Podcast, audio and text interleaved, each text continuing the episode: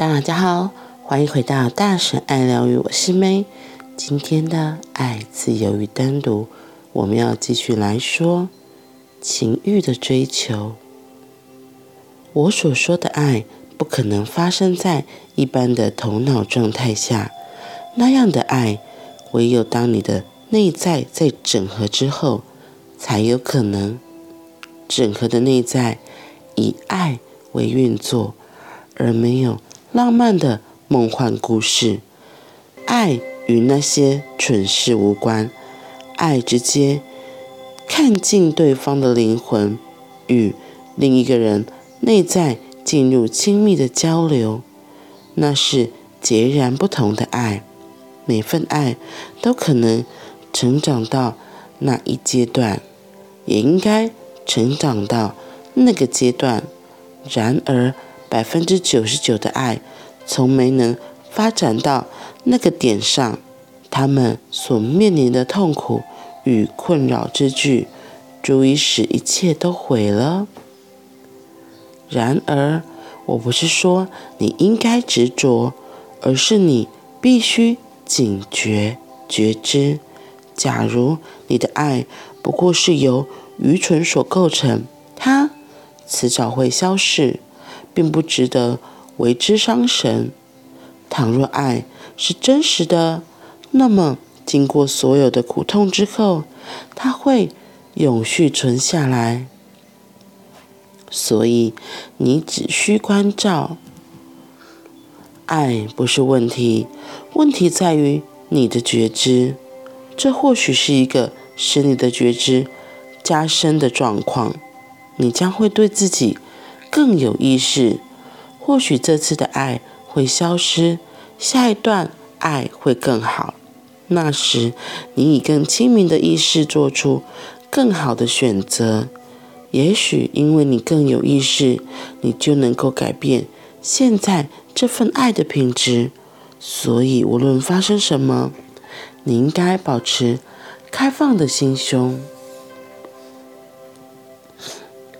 爱有三种层次，其一是动物性的爱，它只是情欲、肉体层面的现象；另一种是人性的爱，它比情欲、性欲、感官更胜一筹，而不只是把别人当成剥削的手段。第一种爱纯粹是一种剥削，另一个人成了被利用的工具。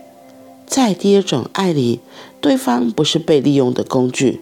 对方是与你平等的，如同你一样，他或他本身即是具足的一端。爱不是一种剥削，而是你们两端互相的分享，分享你的存在、你的欢乐、你的音乐，还有分享你纯纯的生命诗篇。第一种爱是占据式的。第二种则否，第一种制造包袱，第二种给予自由，第三种爱是神圣的，如同神一般的。当没有被爱的客体时，当爱一点都不是关系，当爱成为你的本质，你只是散，你只是散发着爱的气息，没有特定爱某个人，而是活在。爱的境界里时，无论做什么，你都怀着爱意去做。不管遇到谁，你在爱中与他们相会。即使你伸手去摸一颗石头，也像是碰触你所钟爱的人一般。就连看着树木，你的眼神也都流露着爱。第一种爱，别人是被。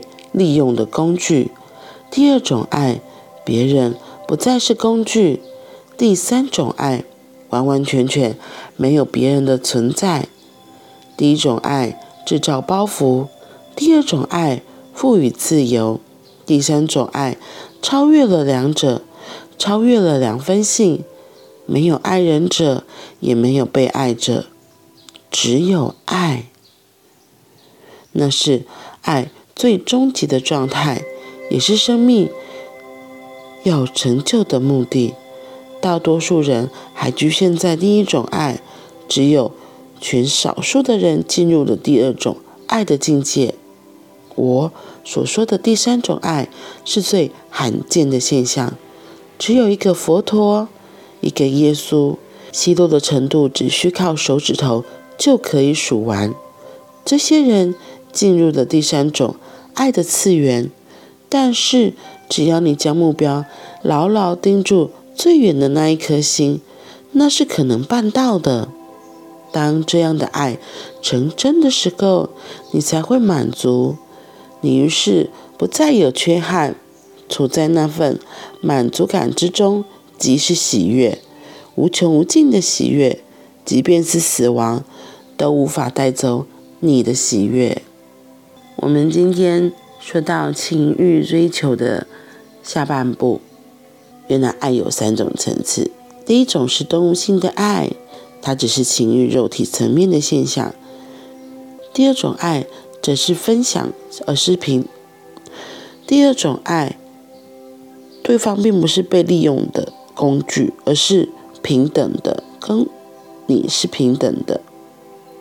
因为两个都是非常具足的个体，而能够无私的分享，不去再不用再去跟对方要，不用再去跟对方索取。所以你们可以很纯然的在那个。彼此在一起的当下，可以分享自己的音乐，分享自己的心情，分享自己的欢乐，分享自己的存在。第一种层次的爱是占据式的，是制造包袱；第二种爱是给予自由；第三种就是哇，很少很少的，是神圣的，像神一样的存在吧？我会这么说。的确，我们现在，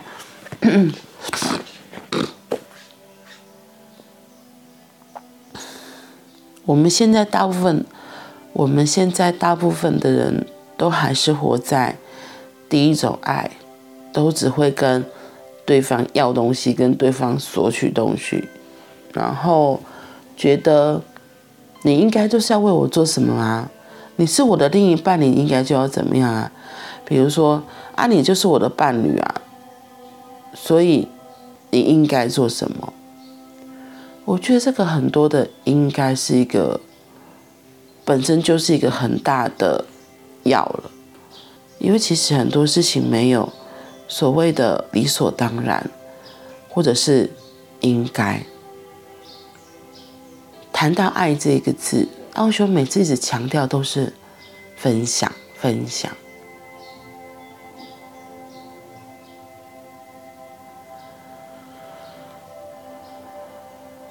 那怎么样去分享？我们怎么能够达到那个分享？其实回过头来，最重要的就是一定要我有这个东西，我才能给出去，我才能分享出去。如果我没有，我可能就会想要去跟别人要。